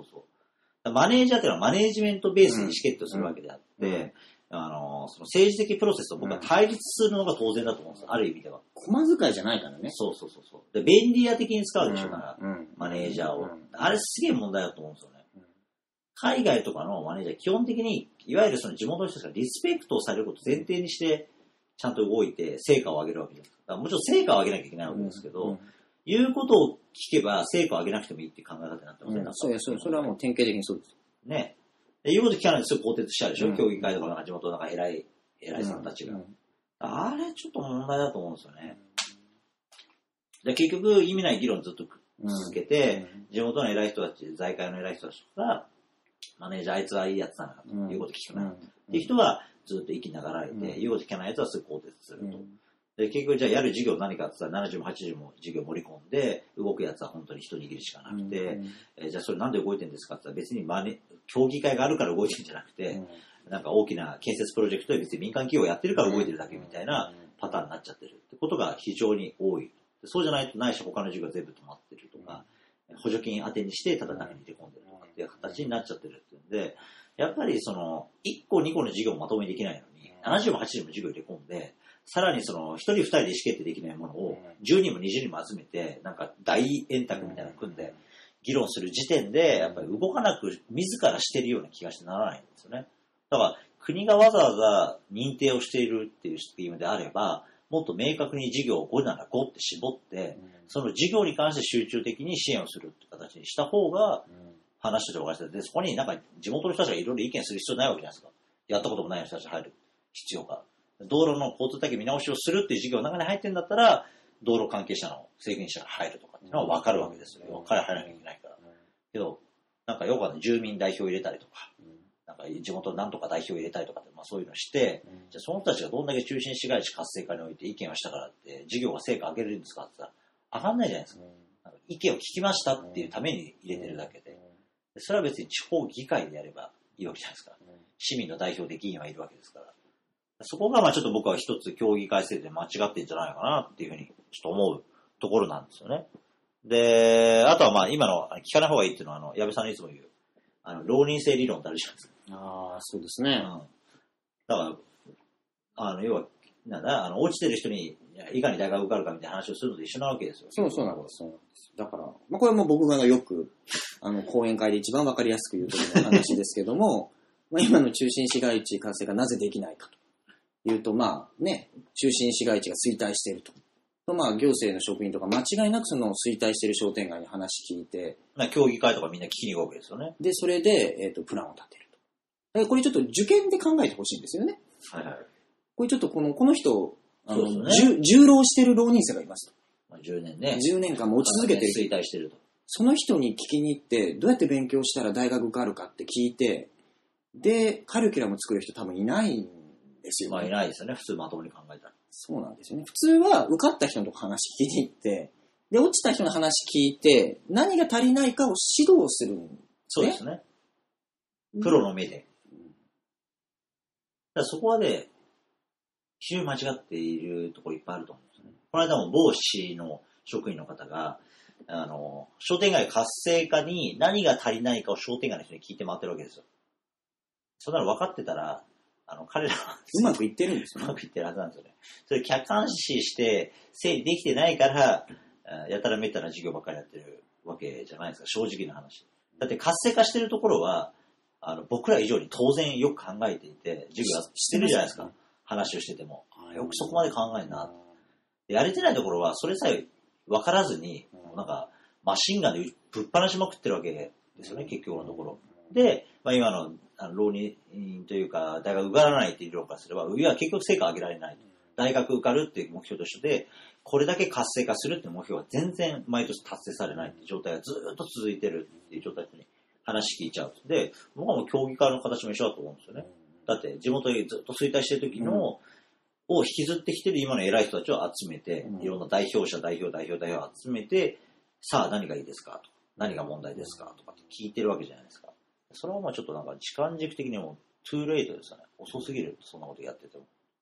だからもっと明確に具体的にこういうプランが必要ですってことを最初に定めて、で国が認定するならあの地元主導でとかっていうことを名前優しいことばっかり言うんじゃなくて、うん、国からのなんか専門家派遣とかするんだったら専門家を追い、追い詰めて具体的にこれをやるべきだってシナリオプランぐらい出させて、うん、地元プランと、えー、国から派遣した専門家のプランを戦わせて、うん、地元で議論するとかっていうやり方を僕はすべきだと思うんですよ。言ってなんか専門家が、あ、これはいいですね。人のアドバイスは意味ないですね。意味ないでしょ。だからそれやって、要はあの、ああのイギリスのブレア政権の時に、地方再生プランとかを、うん、あの、中央政府の方からチームでじゅうにんぐらい組織して、うん、向こうの方にエージェント的に送り込んで、地域再生計画をにしゅうかんぐらいでガーって立てて、自分の人たちと議論したとかするとかっていう、うんうん、まあ、そういうやり方しないと、おそらくこのなんか競技会ではない、仕組みってできないと思うんですよね。だからそこがな結局地元主導で考えさせて認定だけして、あとは競技会でどうぞってやって、結局みんな止まっちゃってるっていう状態は、まあ、要は戦ってないんですよね。その理論とかもみ方で戦った上でいつつないつつに絞った事業っていうやり方をしてないから、結局なんか、えー、何をやっていいかわからないと作ったけれどもっていう、まあなんか総論的な部分だけでなんか止まっちゃってるところが結構大きいと思うんですよね。で、あとはまああの次ちょっとまあ教育の話は長いんですけど、もう一つは事業収益の話なんですよ。うん、で、結局活性化を持続的にやるためには、うん、要は事業収益をもう上げるしかないわけですよね。うんうん、だって税金をずっと投入するわけにもいかないわけですし、うん、誰かが資材をずっと投げ打つわけにもいかないわけで、で、一番みんなの納得ができるのは、組織でやった事業で得た利益を、うんあの組織というかね、中心市街地、稼ぎのまず会社で得た利益を中心市街地のために再投資する。これはもう一番納得感がある仕組みなわけじゃないですか。で、やっぱそこが、なんかその、この間、まあ、去年あの、経産省の中間説の出した差しで、ようやくまず会社は事業をやる組織だと、って明記したわけですけど、うん、なんかね、適当なコーディネートでやりましょうとか、なんかそんな話が長らく続いてきている中で、うんまあ、事業収益の重要性ってやっぱ大きいと思うんですよね。うんうんまあ、さっきの黒壁もそうですし、うんうんあのまあね、黒壁とかね、あの丸亀とかほどじゃなくても、うん、たとえね、あの最初はひゃくまん、にひゃくまんであったとしても、うんうん、着実に生み出される事業収益があるかないかで、うんうん、全然事業のやり方って変わるわけじゃないですか。うんうんうん、そこがなんか最初事業収益モデルがないまちづくり会社経営をなんか認定しちゃってるっていうのがすごい違和感なんですよね。うん、ありますよ、やっぱり、大さん。まあだからそのちょっと意味がわからないよね。だからまあこれは半分冗談みたいな話だけど、うん、まあ昔の昔の ティーエム の時かな、瀬戸のまちづくり会社が利益を出してるみたいな感じで評価された時に、はい、何やってるかっていうと、いろんな事業に手を出すと、うん、あのまあ、失敗するといけないからって言って T シャツを作って売って利益を上げてます。まちづくり会社。なるほど。で、それ収益上げてますって言うけど、はい、それはまちづくり会社の仕事じゃないわね。T シャツ屋さんの仕事だよね。なるほど。で、それをなんか真面目に言ってるのを聞いたときに、もうバカだなというか、うん、まあそうね、何のためにやってんだって話ですよね。うん、だからやっぱ、まあだからまあ、その、まあ、ないよりはあった方がいいけど、じゃあまちづくり会社がやるべきなのって言ったら、そうそうそう、ノーではありますよね、確実に。うん、で、あとはやっぱりその、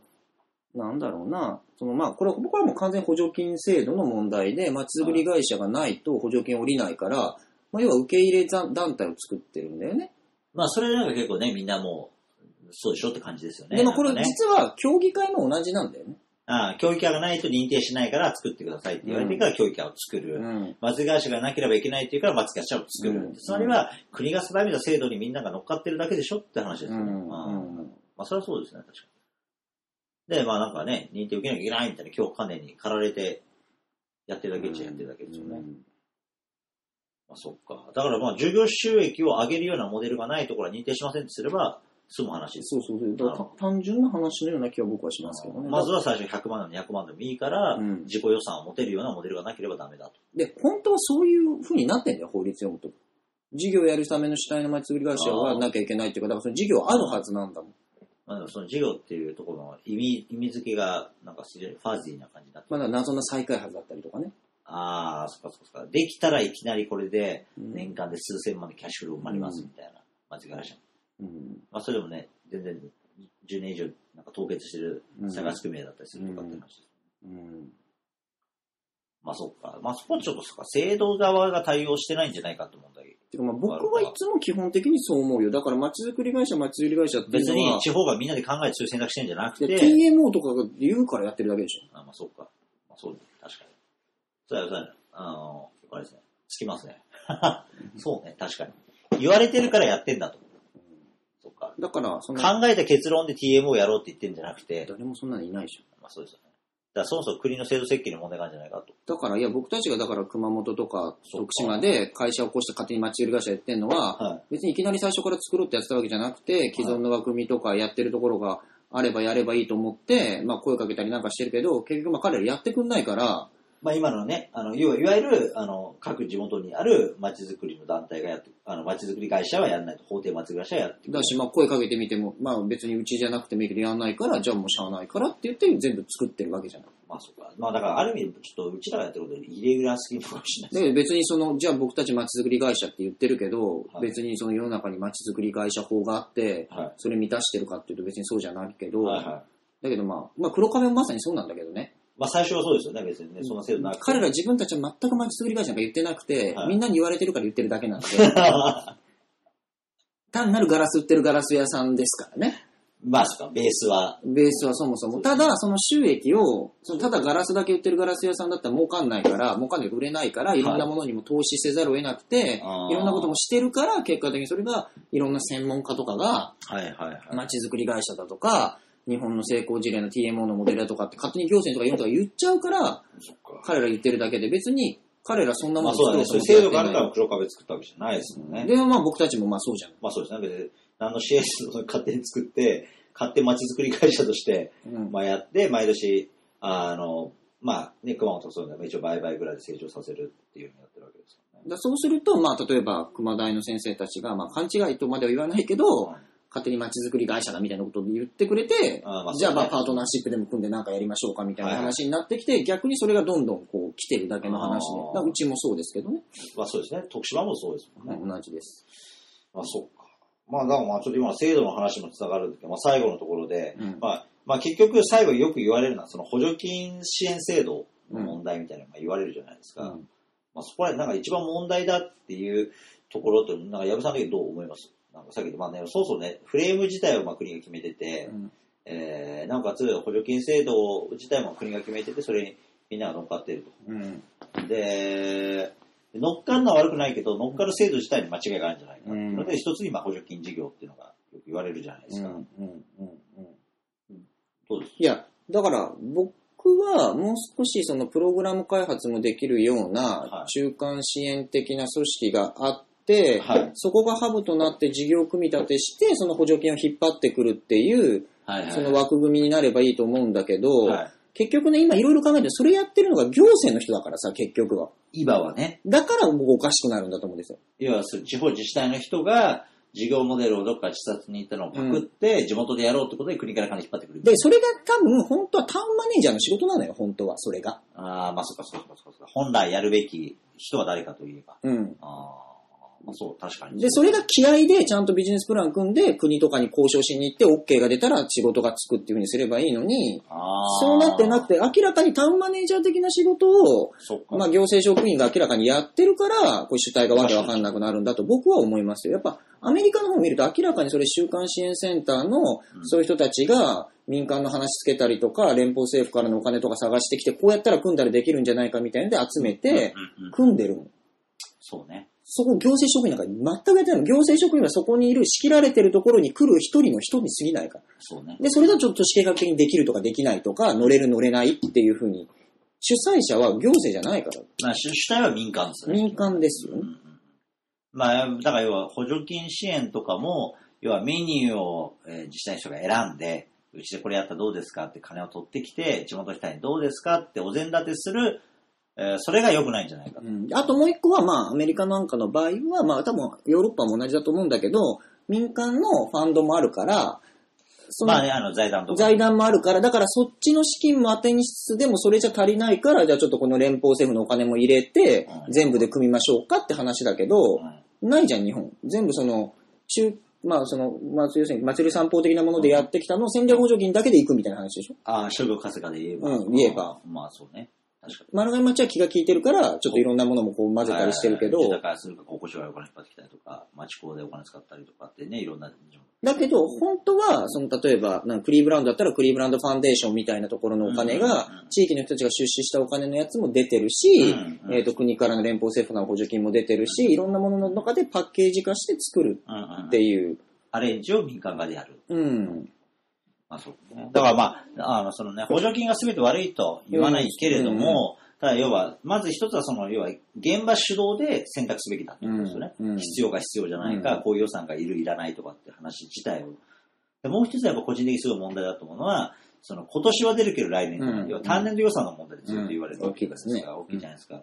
で、特に言われるのは、その、僕は補助金を使うとしたら、投資効率を改善するために使うべきだと僕は言っていて、うんうんうん、要は償却費圧縮のために使うべきだと。言っちゃうと、要は運営費の経費としては計上しちゃいけない。うん、っていうのは、まあ、経費計上してると、今年は出るけど、来年出なくなるっていうと、まあ、結局のところ、まあ、要は止まっちゃう。事業そのものが。だからそれをまあ回避するために、うん、要は機材とか設備投資とかそういうところに補助が入って、あとは消費が圧縮されるので、うん、売り上げはそんなに立たなくても事業として回っていくっていうのはまだ、まだ納得感があると。売り上げが全然立たなくて、うん、経費の部分だけを全部予算として補助金に見てもらう。つまり行政、行政経営と同じな、そうそうそうなわけですよ。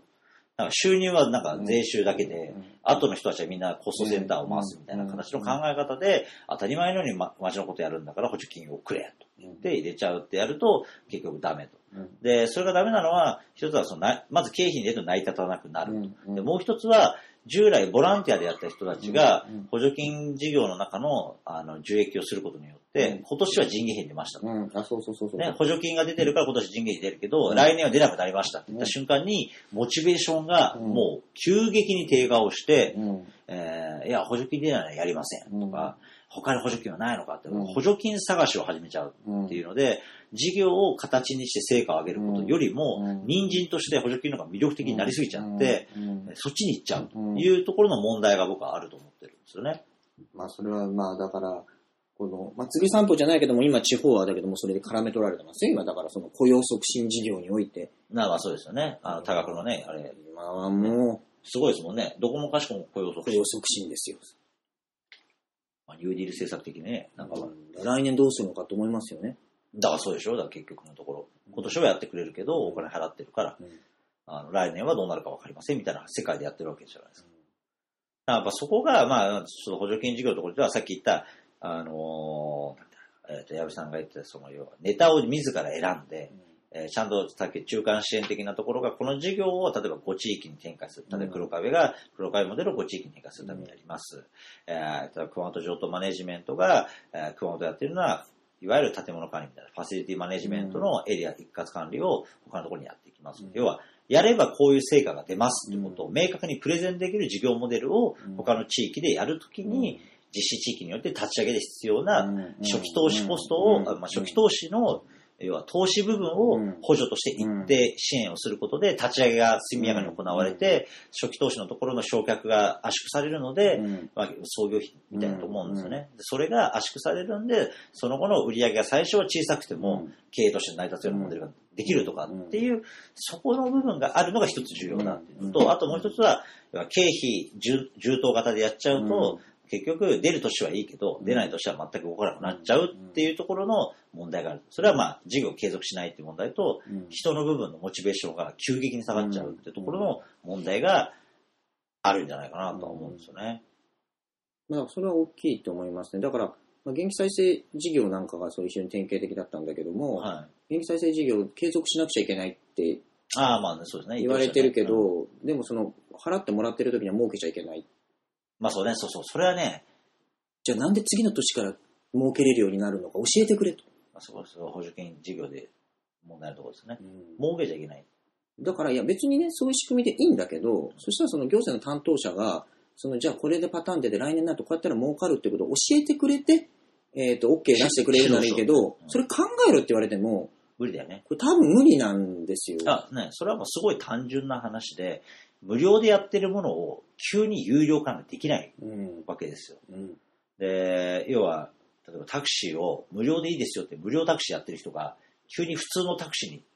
変更して乗ってくれるかって言ったら、周りみんないちねんかん無料でタクシーやってるのに、急にしがつついたちから、はい、これせんえんですとかってやったって誰も使ってくれないわけじゃないですか、市民タクシーとか。やっぱ結局最初からお金が払われるものだって認知になれば払ってくれるけど、だから初年度からやって儲けれてるから次の年続くんであって、こんなガクッと上がることはないわけですよね、うん、ゼロが急に金払うようにならない、うん、だからね、補助金と適正化法とかの範囲の中で、うん、なかなかその補助金のところで儲かったお金を後で返還しなきゃいけないとかっていう制度が、まあ、あ、まあ、あるのは、まあ、わかりますよ。それ税金だから、うん、税金だからわかるんだけど、だったらそのさっき言った継続性とかの部分とかのバランスってどうするかって、もうちょっとちょっとあれですよね、制度的な知恵が欲しいですよね、そこは。あとはまあ貸してくれればいいんじゃないの、お金。ああ、そう、それは一つある。あのもらいっぱなしじゃなくて、要は返済をする、うん、ひゃくねんぐらいで返せばいいみたいな。それはなんかちょっと高度化資金的 な, なんか流れになりそうですまあでも確かにさっきだ、じゃあ補助金補助金等適正化法の範囲において、うん、えー、収益上がったものを全部持ってかれちゃうと、うん、あの経営が成り立たなくなるんで、うん、儲かったうちの例えば、えー、ごパーセント はこれはある意味では補助金上納金として返還します、うん、これは全然僕問題ないと思うんです、できると思うんですよ。だから今あの制度の問題は全部一切合切全部儲かったお金は、うん、あのー、支給したお金のところまで、いわゆる上限まで達するまでずっと返さなきゃいけないっていうのが借子定規に言うとそういう制度なんですよ、うん、それを変えればいいのか、 ごパーセント か、レート決めればいいわけですね、うん、ああ、それは一つあるか、確かにそれは行政投資的にやれるか。まあでも役所の人はあんまりメリットないんだよね、返されてもね、お金がめんどくさいだけ、 今, 今だと結局国庫に帰るから財務省のところに入るだけって、うん、まあでもそこはちょっと役員の人よりね、よりなんか制度知ってるんだから考えてもらった方がいいかもしれないですね、確かに。そうしたら補助金ももうちょっと適正な運用ができるかもしれないですよね。まあだからその発想としては、その立ち上げのところにお金を、まあまあ、別に補助金なくてできることは補助金なくやらないですけどね、そう、うちらがやってるように別に補助金もらわなくてできることはあるわけですから、うん、いやだからそのいや立ち上げのための補助金とかを出してあげてやってるっていうんだったら、うん、やっぱ本当にちゃんと立ち上げとしての、うん、その出し方の部分が、まあ、必要なんじゃないかなとは思うけどね、うんうん、あとはまあまあその半分は補助金でやっぱ儲けちゃいけないけど、あとの半分部分に関してはまあ融資みたいな形だから、ここからはいいみたいな、なんかちょっとそういうような、ちゃんと次の、次の段階につながるようなことを、で、それをね、全部現場に考えろって、まあそれ無理だよね。言うから、だからその担当の人がちゃんとそのこう道筋を考えれて、それでハンコをして、で、その人が責任取るっていう仕組みにしてくれればいいけど、なんかいろいろ言うけど、最終的なものはもらった人ができないとダメって言われてもさ、じゃあ世の中にその解はあるんですかという。そうね、文句ばっかり言うけど実際そんなことを満たすようなモデルはあるのか、うん、そうだから教えてくれればやるわけだから、みんなそれは現場で考えてくださいみたいな言い方にはなりますわな、大体。だけどそれないから、要はね、言っていないものはないないとか分からないから、まあそうね、うん、だったらやっぱそれあなたそれはその仕組みじゃダメでしょっていうのがまあ現場サイドの考え方だよね、だって、うん、まあそれはそうね、確かに、まあ、まあなるほど、まあまあ補助金の部分は結構ここはなんか別途また話した方がいいぐらい結構根深いね問題ですけど、まあね、中心市街地活性化のね改正っていうところで言うと、うん、まあね、いろいろその文化性の問題とか、ね、うん、経営的な合理性の問題であったりとか、うん、まあいろんな視点はあると、うん、あとはまあ協議会のところにおいては、まあ要はさっき言った事業モデルがないままに、要は必要な人も必要じゃない人も単なる政治的にみんな集めちゃってやっちゃって、うん、結局やること決まらずいっぱいの事業の中に入れちゃう。うん、で、まあ、めちゃめちゃになっちゃうっていうよりは、絞り込んで、その事業に必要な関係者を集めて、タスクフォース的にやった方が話が早い。うん、これはもう言うべきですね。うん、例えば、事業収益がない松倉市の中核に置いてあって、うん、あの人も雇えないし、例えば、まあいや、ね、雇わなくてもできるモデルだと別に雇わなくてもいいですけど、うん、でも、いろんなところの関係性を築いて、今年より来年って継続するためには、まあ、余剰利益がなければ継続できないわけなんで、事業収益ってことはある程度必要要件に入れればそれで済むんじゃないか、うん、っていうのは別に国が言ってるからみんな ティーエムオー を作ったわけだし、うん、教育が必要だっていうから作るんだから、うん、国がこういうものが必要だって言えばみんなそれを満たすためにやるんじゃないの、うん、っていう話ですよね、最初認定要件の中でも、うんうん、で、あとは最後の補助金のところも、まあ、なければ別に補助金なんかもらわないでやればいいんだけど、それをもらうとか支給するって側からすると、さっき言った、あの、収益を上げることで持続すべきだって言ったら、一定のパーセンテージとかの割合で収益を返します。まあ、株主みたいな考え方ですよね。うん、最初出資をしてくれた、投資家に金を返すのと同じような形で配当するように、うん、えー、変革をしていくとかっていうやり方とか、あとはやっぱり一過性でボーンと予算あまりにも過剰に入れすぎて、うんうん、そこのなんか補助金バブルみたいな発生させて、事業モデル歪めちゃう。地元の祭り会社、うん、ね、それはやめた方がいいってことですよね。あ、あとそのさ、継続するためにお金をくれるっていうんであれば、逆に言えば初年度から利益が出ないのこそお金返さなきゃいけないんじゃないかと思うんですよ。どうどうどうだって継続するために利益が出なきゃ継続しないんだから、うん、初年度から利益が出るように回らなかったら、うん、それ事業失敗してるわけじゃない。ああ、いや、事業責任を取って補助金変革しろ、うん、あ、それはありますよね。だから初めからもうそういうものですって言ったことやらないんだったあのやれないんだったら、うん、だから要は今はプロセス評価型だけど、うん、成果評価型に変えて、うん、こういう成果を出しますっていうことを出してないときは補助金返却をしろっていうぐらいの、超厳しい話ですよね。まあそうね、それは必要だよね。確かに。だから今だって、まあ、申し訳ないけど嘘言ってやってるとこもいっぱいあるわけですからね。実際に、うん、やるって言ったことやってなかったりとか、上げるっていう成果は全然上げてないっていうのがあるわけですからね、実際。まあ、そこは確かにある。ただ、その成果型に変えて、変えられればいいところっていうのは、まあ、要は、あの、総務省系とかの地域再生事業とかでやってるような、成果を上げれば、例えば予算の途中変更とかもいいですよ。うん、事業の変更とかも柔軟に対応しますよとかっていうのは、事業成果を上げるために必要な変更であれば、認める。まあ、それは補助金必要ですよね。今はほら、プロセス評価だからそれないじゃないですか。うん、あの、多くの場合は。最初に決めた計画通りに、事業成果まで持っていけって話になっちゃう。まあね、現実問題はそんな予言者じゃないから、そんな事業を始めた通りになるはずがないわけですけど、うん、だから本当はマネージャーってそういうようなものの責任を持って変換したりする権限のある人がマネージャーだと思うんだよね、うん、はいはいはい、僕はね、本来は、うん、だからそれがだから今明らかに行政の職員なりがやってるんだから、だからそしたらマネージャーって多分その人なんだよね。ああ、行政職員自身がマネージャー。実際は、だからそういう、まあ、そうそうですね、そこが責任なのよ、結局はその事業がうまくいくもいかないも。だからそれがやっぱりずれてるんだと僕は思うよね。まあでも責任取らないですよね、そこに取れない。だからそこに責任取らすような形の、じゃあ制度に変えるってことだよね。ああ。そか、民間じゃなくて。いや、僕側からしたらですよ。なるほど。だって全然僕たちが主催者じゃないんだもん。だって事業この方向ってうまくいかないから変更してくれって言ったらダメだってこの人が判断するんだったら、この人が責任者でマネージャーなんじゃん。なるほど。で、失敗の成功は僕たちのせいじゃないよ。だってもうやばいって言って言いに行ってんのに、はい、それできませんって言われちゃったらさ、はい、じゃあこけるじゃん。そしたら判断してるのこの人じゃん。監督してるわけじゃないでしょ、それは。経営判断してるわけじゃん。それで勝手にいけるはずだっていう判断。ああ、そっか、そう。チェックしてる人間が責任を取る必要もあるんじゃないかと。うん。まあ、てかまあ、チェックじゃないからね。決定してるんだもんだから。あ、そっかそっか。いいよって言ったらできるし、ダメよって言ったらできないんだもんね。うん。意思決定者なんだよね、あれ。そうそう。だから決定してるんですよ、やっぱりそれは。だから、その意思決定者自身が責任を取らないってのはおかしいんじゃないかと。で、それずれ、ずれるから、ね、うん、ダメなんだと思うけどな。僕は単純にそう思います。そうそう。補助金行政の中で、そこまで言うんだったら責任をちゃんと取らないと政治じゃないか、理論的におかしいんじゃないかと、ね、うん。だからその取れる人がやっぱりそういう人部署についてほしいと思うし、そ, そこに専門家がいなきゃいけないんじゃないかなと僕は思うんだけどな。まあ、それよく言われる日本のね、行政にずっとプロバーでそのセクションの専門職の人があんまりいないっていうところなんですけど、うんうんうん、なるほど。まあちょっとね話長くなりましたけど、まあ結構ね中心市街地活性化のところでもいろいろと課題のテーマあるなということをまあ感じています。まあ、これからまあ改正の話がねより進んでいく中で、えー、まあおそらくなんか一部改正とか考えなきゃいけないと思うんですよね。今の現状からすると、うんうんうん、あの全面改正というのはまあちょっといろいろあるかもしれないですけど、少なくとも一部改正考えなきゃいけないというような状態に来ているというところでは、まあいろいろちょっと今日いろんな話ができたので、もうちょっとより今後も考えていきたいなというふうに思います。えー、じゃあちょっと最後にえっと矢部さんからことをもらって終わろうかなと思うんですけど。えっと、まあ、一応これ、まちづくりの経力養成講座のポッドキャストっていう、あの、あ、はいはい、話してですね、これ一応、うん、あの、あの、まあちょっと矢部さん自身が今街づくり一番必要だと思われるところを最後言ってもらって終わりたいなと思うんですけど。街づくりに一番必要か。ちょっと難しいですかね。まあ難しいですかね。まあちょっとそれ言ってもらいたいなと思うんです。まあだからその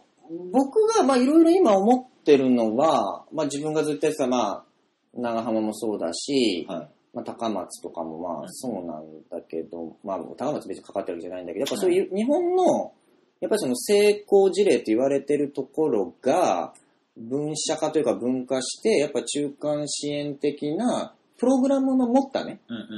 うん、ものとしてやっぱり転換してって、でそこでも事業収益、要するにコンサルティングをちゃんとしてって、うん、そこで事業収益を得て、うん、えー、っとその地元に還元するようなプロセスを作るっていうのができると僕は飛躍的に動くかなと実は思っていて、高松の丸亀町のね、うん、やっぱ再開発のスキームとかすごいわけですよ、うんうん、だけどやっぱりそこでの完成度とかいろんなものがあって、今多分彼らが他の地区でやったらもっと完成度の高いものできるはずなんですよ、うん、でだったらよくわかんないコンサルさんに頼むんじゃなくて、うん、丸亀町商店街さんにお願いして、うん、そのからコンサルティングフィーがそこに突っ込んで、うん、もちろんでそのお金は別に丸亀にこうまた戻って、うん、で丸亀は他のところにも進んでるわけですから、そのお金を最先端の方に入れ込んで、またそっちのノウハウが先にこう進む、はいはいはい、っていうのが僕は大事かなと思っていて、やっぱりその最先端のところは最先端のところで失敗もしながらどんどんどんどん先に早く進んでいくと。なるほど。でそのノウハウの蓄積がやっぱり適切なところに入ってこっちがちゃんとうまくいくっていう関係ですよね。うん。それがないと、まあ、なかなか前に進まないんですよね。うん、実際は、だから今まで何やってきたかっていうと、まあ僕はいつも、あの、まあその松井経営力予測講座って書いてあるんですけど、うん、まあずっとまああの、いくつか論文でも言ってるように、結局その成功した地域を視察する。うん、講演会でそのリーダーを呼ぶ。うん、で、補助金を取ってきてパクるっていうパターンで日本はずっとやってきてるわけじゃないですか。うんうんうん、で、まあ、要はそれが全くうまくいってないっていうのが今の現状なわけですよ。だからどこをそれどう変えたらいいかって言ったら、もうさっきじゃないですけど、黒カビを視察に行って黒カビを見よう見まねして補助金を使ってみんな失敗したと。うん、あまあ例えば高松丸亀町ってあれは高松の丸亀町の奇跡だみたいなこと言って終わっちゃう。うんうん、あのために金かけて視察に来たら横から古川さんについて言ってますけど。うんうんでえー、熊本とかの場合にも、あ、これはいいですけど、うちの町はこうだから難しい。なんかよくわからないこと言って終わっちゃうみたいなところ、まあいっぱいあるわけですよね。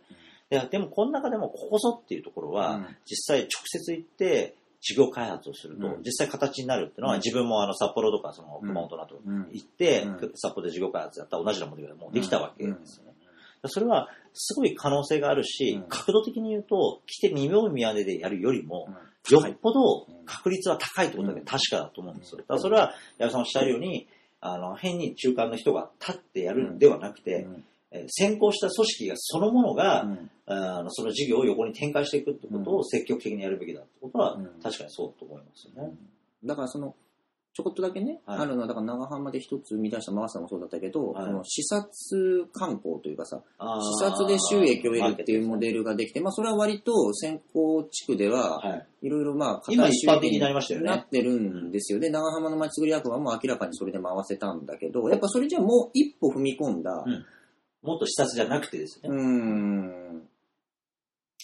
そこは確かですね。確かにもっと一歩踏み込んでそのノウハウを体系化して、うん、ちゃんと他地域に入れていくときと、うんあまあ、ある程度経験者ですよね、うんいや。見てきた人とかよく知ってる人ではなくて、うん、まさにやった人が他地域のところで関われるようなことを事業としてやっていくということですよね、うんうん。で、その収益の一部。だって計画策定とか専門家招聘とかでやってるんだからね。そうなんですよ、ね。そうなんですよ。だからそれはちょっとよくわからない。人を呼ぶよりね、うん。コンサルさんとかなんかに流れるよりは、ダイレクトにノウハウがちゃんと蓄積するところに回してった方がいいんじゃないかっていうのと、そうなると地元地元でプロフェッショナル的な人の雇用を持って雇うことができる地域にやっぱり雇用が増えていくんじゃないかなというふうに僕は思う。なるほどです。まあ要はそこら辺の事業のプロセスをどんどんどんどんあちこちで作っていくってことができればもちろん。でそうならないと街づくり会社にはならない。そうね。街づくり団体であって会社ではない、うん、でなんで思ったかっていうとアメリカの調査に行った時にチャイナタウン同士がそれをしているというああ、相互にね。再開発をするときに他のチャイナタウンからやってくるんですね、人が。で、ちゃんとアドバイスしたり、計画立てたりの手伝ったりしてるの経験者ですよね。そうそう。ああ、なるほどと思って。華僑系はね、非常にそこら辺の部分のあの移転に関しては、資本もね、あの先行地域から後方地域に、まあ、救援物資的にね、融資してあげるとかっていう華僑のね、シンジケートみたいなやり方がありますからね。まあ、あれ結構僕は地方再生とかでもすごい参考になるモデルだったと思うんですけどね。なるほど。まあ、あの、もっと要は先行した地域が、まあ、ある程度気概を持って他の地域に展開してくるような事業のスキームを作ったら、うん、もっと後発地域においても事業の確率だ、成功確率が 高,、うん、高まるんじゃないかということですね。うんうん、まあ、確かに今の町が少ないですね、それはね。あんまりそういう思考じゃないですよね。オラが町の人たちで、オラが町で考えると。うん、視察だけで済ます、うん、まあ、それは変えないとやっぱきっと成功率は上がらないですよ、うん、確かに。まあ、どうも今日はあの長い時間ありがとうございました、はい。えー、町づくりの経力養成講座ポッドキャストだいいっかいめは、えー、徳島大学准教授の矢部拓也さんでした。ありがとうございました。ありがとうございました。